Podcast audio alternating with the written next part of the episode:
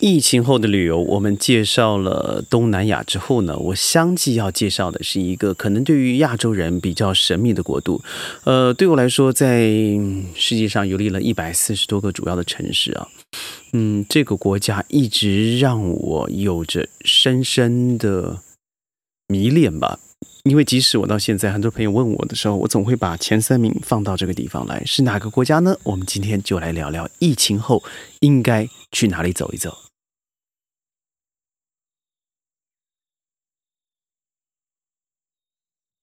欢迎各位加入今天的宣讲会，我是轩。这个地方就是 Jordan 约旦。约旦事实上是约旦哈希姆 Jordan Hashim 他的一个国王王国的一个简称。它是一个历史非常悠久的文明古国。当初我去的行程啊是将近三十天。哇，三十天，对，但我看到很多的旅行社或者是对于一些背包客的安排，在 Jordan 他只停留五天，甚至很多的建议行程是七天，我觉得太可惜了。约旦我感受到的，不论是呃文化上的差异嘛，当然哦，同时它的食物、人文情怀。以物易物的生活方式，当然不是全然的全约旦，也只有中部。那对我来讲是相当相当奇特的，因为呃，我们在一个很简单的、很简单的食物的沟通里头，我常会遇到不一样的约旦人。嗯，很多的白杜影在沙漠里头行走，常常会基于我这种陌生人呢，呃，水果、清水。甚至还有一些食物哦，尤其他们喜欢把这个食物放在沙漠的土地里头，呃，埋起来以后呢，借由热度让它达成了烹调。它的调味品非常的简单，假设是烤鸡的话，它就放了一些青椒、红椒、黄椒，然后一些他们当地特有的一些 herb，最后出来以后，一个小时，一个小时二十分钟，真的是香气逼人。所以在约旦。我有太多可以说的回忆了。三十天，我遇到不一样的朋友，有路上捡到的小孩子，小孩子就是因为我开着车嘛，所以遇到了韩国人，遇到了日本人。呃，在陆地上，在在路边就招着说要搭顺风车。呃，我是怎么飞的？我知道从中国的话，我想从广东呃广州，或者从北京、上海都可以飞到。呃，迪拜或是土耳其的伊斯坦布，很多人选择那边转机，而我从吉隆坡起飞的话，非常的方便哦。我有一个直飞航班，只是中转而已，那就是呃呃，Jordanian Air，也就是约旦航空。呃，另外一个我上次的选择还是卡塔尔多哈，呃，在多哈转机，那也是到了 M M M M。那我觉得，当然两个都是 One World 的系统，两个飞机也非常好，尤其是 Jordanian Air，它用的当时是用七八七，嗯，多哈的话有呃，在你做卡塔的话，七七七七八七都有，但是多哈的时间就必须要安排转机。如果你做商务舱的话，那它会提供一个可过夜的小小的。半开放式的房间。那如果是约旦航空，你就可以直接在曼谷从吉隆坡起飞到曼谷转机一个半小时，然后就直达了安曼。这都是很好的选择。而且在吉隆坡起飞的话，这个约旦航空的时间非常好，就是晚上十十一点半左右，然后到达的时间也非常好。约旦它是一个。嗯，深藏沙漠之中的文明古国，你可以说是呃，以亚洲的位置来说的话，它是最西部。我为什么会强烈的推推荐在疫情之后各位可以去参访？当然，和我之前所推推荐的东南亚行程最不一样的地方，还是一个人种与文化。在封闭了一到两年的时间，大家应该是想要去体会一下很不一样的人文风情。那为什么不是欧洲呢？哦，欧洲没错，现在欧盟已经陆续解封，当然疫疫情还是又开始倍数的增长了。那我认为啊，在我个人去五六十次欧洲的经验，我觉得他要做一个大幅度的改变，除非有像奥运这样的活动，譬如说伦敦奥运，它不会有太大的改变。譬如说我很熟悉的维也纳，维也纳我在我第一次和最后一次去，我几乎没有看到新的建设或新的改大改变。嗯，从一开始的 shilling 改成后来的 euro dollars，那是比较不一样的差异以外，我觉得东西变贵了一些，但是文化建筑，嗯，几乎都是一样的，因为欧洲在文物保护上面是他们重要的核心，也是旅游最重要的价值，所以他们不太不太会去做这样的改变。我往往会建议的是一种。嗯，发达中国家甚至第三世界的旅行，因为你会发现，就像我上次提到的，我去莫高窟，呃，在七次和七次后是完全不一样的风情，所以真的要赶快把握这个，在在商业还没完全侵蚀这个地方的时候，可以赶快进去。而我认为约旦，它在这个时间点呢，卡到了一个我们中西方的交流以外，同时它本来就相当具有深刻的历史。文化甚至文明的价值，在呃摄影爱好者啦，想要单纯的度假啦，呃摄影呃宗呃宗教的的的的想要了解的一些学习者，历史建筑你都可以看到不一样的面貌，更不要说它临近的以色列中间的死海，呃无敌旺的沙漠。所以你可以去哪些地方呢？太多了。我建议您去了安曼，先不要停留太久，因为安曼应该是你最后结束整个旅程的时候，你必须要回到的地方。而嗯，我想去的话，大家都知道要一定要去 Petra，对不对？Petra 就是它最重要的世界遗迹之一，也叫做玫瑰城。嗯，去的话，我个人是自己一个人到。然后在机场租了一台呃 Kia 的小车，我一个人，然后背负着我一个月的行囊，在安曼的话，一个晚上你可能租房呃，如果。住饭店的话，哈，从五十美金到三百五十块美金都可以找得到。呃，很多人选择 a m b n b 但是在第一天到的时候你会比较辛苦。我选择的还是一个小型的饭店，四星饭店。所以我住在市中心，我就发现了那里的街头巷道和你所想象的世界真不一样。它的石头道道路，还有维持古迹和人共存的状态，那真的是很美好的。当然，安曼我认为应该放在最后一天。呃，第一天你休息了以后，隔天在街上走一走，您把车子。可以找到一个可，因为要知道，如果你乱停的话，我记得我被呃收过一个晚上将近四十块美金的地方。那因为呃很多地方还是因为靠旅游嘛，所以当逮到可以啃你一口机会的时候，当地人是不会放过的。但是我必须要说，越旦人我所遇到的。还是热情的，还是诚实的，还是非常非常友善的哈。所以我从安曼以后呢，我当然就直接去了 Petra，就是玫瑰城。在玫瑰城，呃，我住在 Marriott，那你听到哇，这是五星饭店，事实上好便宜啊。那个 Marriott，我还记得它可以看整个红谷。非常的漂亮，呃，所以我选择那个位置，一方面，呃，是因为它比较舒适，一方面是因为它整个可以 overview 你所要看到这个这个玫瑰城的峡谷，我觉得那个是让我觉得很澎湃的，呃，它的价格大概是一百块美金一个晚上含早餐，呃，我一个人一个房间，然后呃，这个。整个饭店的经理也非常友善，因为我连续住了四个晚上。那你到了玫瑰城以后，你就是 Petra，呃，我们都知道嘛，法贵骑兵这个就是在那个地方拍的，叫做 Treasury。呃，我到了以后，我一下买了两天的通行证，就是可以让你直接进去住两呃进去两次哦，你要记得两次。而晚上有一个 Petra，呃，The night，a Petra，呃，就是玫瑰城之夜，呃，它非常商业。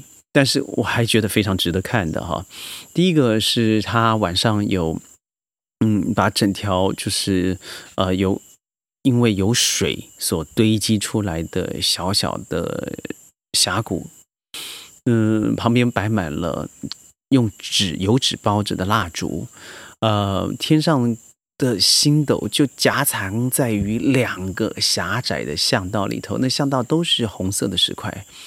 你往前走约莫大概两公里左右，你就会看到了你的所在地，就是 Treasury。我们知道最有名的 Petra 的建筑，在那里头呢，一堆人坐在坐在这个应该是是有一个古代的建筑门口，然后呃开始有吹箫人，有人诵经，你会仿佛把你带到了中古世纪的时候，在享受王朝的呃壮大。在那听的凄凄凉之后的凋敝，我觉得很值得。尤其是嗯结束了以后，呃，一个人悻悻然的往外走啊，那个感觉非常非常非常非常美好，而且非常的孤单，但是一种享受的孤单。那就是我当时的状况。我还记得我在那照了一些很好的照片，呃。Petra 是一个，我想如果你真的认真行走，一个月都走不完的地方。它里面虽然都是哪一个王国王、哪个国王的墓碑，或是朝他的这个放置他的墓穴的地方，但是每一个人、每个王朝拥有他不一样的故事，不一样的美感。在里面当然很多人都瘦啊，食品。我那时候去的时间是三月多，白天是四十多度，真的四十一还是四十二度？三月，但晚上非常凉爽，晚上甚至要穿外套的。所以我还记得我穿的是长袖，因为太阳实在是非常大。呃，热嘛？很热，尤其你行动的时候，我怎么样都选择不骑骡子，因为他那里很多人就是骑着骡子，然后叫你上去以后带你走到最后，从头走到尾。我个人非常不认同这样子的一个旅游方式。呃，很多我看到大妈级的啊，坐上去那个骡子根本都都站不稳了。都走不直了，而那个路啊是那种那种传统的石路，所以我还建议各位，如果去的话，还不如把自己的身体先练一下。他也不没有说多么夸张，但是会让自己我也看到这些动物受伤害。我觉得这是第一个。然后我去了 M 呃 Petra 以后呢，我。事实上，在中间我经过了一个小小的地方，叫做 Zarka。Zarka 是一个很很名不见经传的小地方。呃，在 Zarka 我看到了这个非常完整的马赛克拼图。而进去这个古城的时候，您敢相信吗？整个古城区只有我一个人。买票进入，从走到完，我中间都老觉得我好像遇到了一些灵异事件啊，但是这是真的，未来有机会再聊一聊。后来在那里结束了以后了，我去乌迪旺，大家都一定要去的。乌乌迪是他们的沙漠，一个非常有名，就濒临死海的一个沙漠区。我住在里头的，也是一个名不经传。我把车停在外头，路边的人向我来来来兜售的时候，我我实际上是一个一个看，一个一个比。一个晚上不贵，因为他就给你一个呃像帐篷一样的比较豪华的一点帐篷，然后里面可能六六七张床。我那房间只有我一个人睡，呃，所以地上都是沙，你你的脚就是放在沙里头，你去体会这个百度因人的生活方式。晚上他会负责一个晚餐，早上一个早餐，然后你的洗澡是有自来水的，所以我觉得我体体会的应该是比较俗气的哈，就是不是一个真正的。嗯，他们当地人在当初的生活，但是那对我来讲非常强烈。为什么？因为晚上的时候，我一个人出去拍星空、拍矿石摄影，所以我躺在整个沙滩里头，在这个沙地里头、沙漠里头，将近呃四到五个小时晚上，然后直到我的电池换完三个电池没电了以后，我放弃了。然后不是拍的非常好，但是那个晚上大概温度。十度吧，十到十五度，在沙漠里头，然后旁边有一些我从来不知道它会出现在沙漠里头的动物，而在这几个小时的相处，那真是四下无人，让我在安全的范围体会到沙漠的危险。呃，但你要不要去体会？要去体会。后来结束了以后呢，往南走到了安安卡巴，也就是他们非常非常重要的潜水圣地，也就在死海旁边。于是呢，好贵啊！一个 diving 的价格是一个 dive 是呃一百块美金，所以我包了三个 dive。那我个人认为了，可能我比较不幸运吧，就是我不认为，嗯，那个环境值得我花这么多的钱，然后这么多的时间，因为。我在世界各地的浴场去了几个，那我并不认为我那次去的感觉非常好。那当然是我非常个人，也不知道是不是大大家都是如此。但我问了很多人都告诉我说，实际上很值得尝试。但我看到更多的人是他很享受在海边的浴场哦，在安卡巴，呃，你真的可以享受到非常舒适的。呃，像似海边的生活，因为我们都知道它叫它叫做红海嘛，哈，死海，所以你在那里呢，可以和很多人一样穿，你看会看到很多穿着比基尼的，呃的的一些比较现代的穆斯林，或者是呃在沙滩上把排球的朋友们，很美。我一直往下南开，就到了沙地阿拉伯的边境了，所以那时候我考虑我是不是要入境哦。呃，后来我没有没有这样做的原因，是因为第一个是单身，第二个我的签证上面虽然是可以允许的，但是我不知道在那里头，如果我需要求援的时候，会不会有一些问题？因为毕竟我是一个人。第三个是因为我的车子必须要放在边境，所以我不放心，于是我就放弃了呃这个阿卡巴入境呃沙特阿拉伯的机会。呃，我往北走以后，我相信每个人都一定要去看看许愿之地、愿许愿许之地，也就是这个摩西啊，带着所有人群众走进这个以色列的地方。我也去了。后来，呃，当然，嗯，背包客一定会到的地方叫做马达巴。马达巴，你可以看到非常漂亮的。马马赛克拼图，呃，最原始的一块，大大概是两千一百多年前的时候所存在的这个马赛克图腾，呃，你会发现到处卖的纪念品也都是以马赛克为主，呃，在这里路上我认识的一些朋友，韩国、日本、美国的朋友们，他们都是在中东、中亚已经旅游了八个月，最多三年的朋友，我很难想象啊，就是虽然我很快乐，我也不想家，但是我很难想象一个。三年之内，你你真的是无所事事的到处漂流，然后你不为了出版出书籍，你不为了增加旅游见闻而去做的旅行，或许有一天我也可以尝试吧。最后，你回到了阿曼，再往北走，一定要去的地方，千万不要错过，叫做杰拉什，呃，杰拉什哦，杰拉什，我是我看过最漂亮、最完整的罗马竞技场的所在地，它整个小古城就是杰拉什城。那就值得你去看那一次了。我差点错过，还好我很幸运的过去。呃，我用狂拍机拍了一些影片，在那还遇到了印尼的采访团。我还接受了他们的采访，在 Jerash。最后回到呃安曼，安曼的话，哦，对的，Jerash 有一个大学啊，请各位不要错过。如果你有时间的话，可以去看看，非常非常漂亮。它包含了中东的建筑，你看到沙漠地形的一些特质，还有里头呃学校里头的绿化，我认为很花心思。最后你回到安曼，安曼里头就有太多你可以去看的景点。它的市区本身就是个古迹，回来以后，我相信你一定会觉得这趟旅行不像是所有人去提的。我我认为非常无聊的杜拜，或者是一些中东的其他城市，也门又太太太苦难了啊！我记得我在转机的时候进了一趟，我觉得不太敢。相信他们生活的方式，呃，这未来我再提。所以这次我主要提的是 Jordan 约旦。至于你要不要进入以色列，我知道马来西亚是马来西亚人持护照是不能够合法进入以色列，但是其他的国籍的人，呃，包括台湾人的护照都可以自由的进出以色列。那如果有机会的话，我再跟各位谈谈以色列。宣讲会每天十五分钟左右，在云端和你分享我个人的商务焦点经验，还有我在世界游历的一些心得。未来我还有个旅程要跟各位谈一谈的，那也就是我们在疫情后该准备好好去玩的地方是哪里呢？我们下次再见，拜拜。